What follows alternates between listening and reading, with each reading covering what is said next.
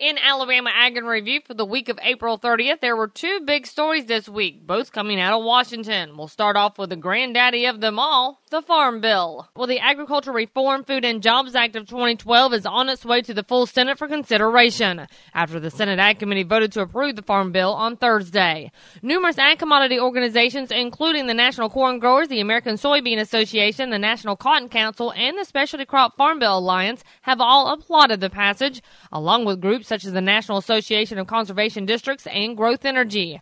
However, not everyone is pleased with the legislation, as Georgia Senator Saxby Chambliss says the proposed revenue program will most likely not work for peanut growers. As I understand it, under the mark, the limit now is at $50,000. Um, we've had our experts, our economists at the University of Georgia look at this.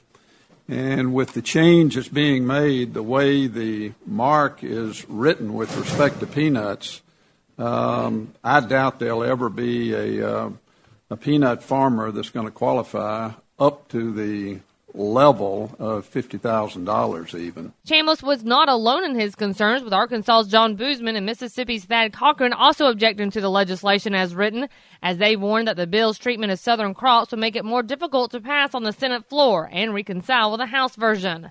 Of course, we'll have to wait and see on that front since the House is yet to write their version. And Randall Wiseman gives us the second big story of the week surrounding on-farm labor and youth. Thousands of comments were made to the U.S. Department of Labor concerning the proposed rule regarding youth and agriculture. And because of those comments, the DOL has announced they are withdrawing their proposal. National Cattlemen's Beef Association Vice President of Governmental Affairs, Colin Woodall, knows many in agriculture are happy with this decision. Department of Labor came out with a proposed rule back last fall that basically said unless you're working directly for your parents, you can no longer work on a farm and ranch if you're under 16 years of age. There's also a caveat to that, though if you uh, are working for your parents and your parents are organized as an LLC or some sort of corporate entity, well, then you can't work for them anymore. Those in agriculture made their voices heard on the proposed rule, which he said could have really affected youth working on farms and ranches. One of the things we pride ourselves in as an ag community around this country is being able to allow our kids to work on farms and ranches and, and build that work ethic, build that dedication, which makes them better citizens across the board. Woodall noted how important it is for producers to let their voices be heard on issues like this which affect their livelihood on the farm.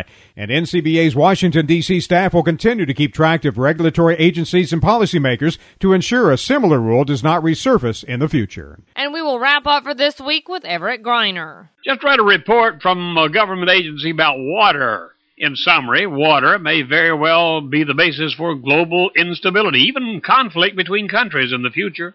I think the report said global warming, or climate change if you prefer, is causing more floods and longer droughts than ever before. This ultimately leads to less fresh water. Now, where the problem lies is this threatens to disrupt global food production. Drought leads to higher use of water to irrigate crops.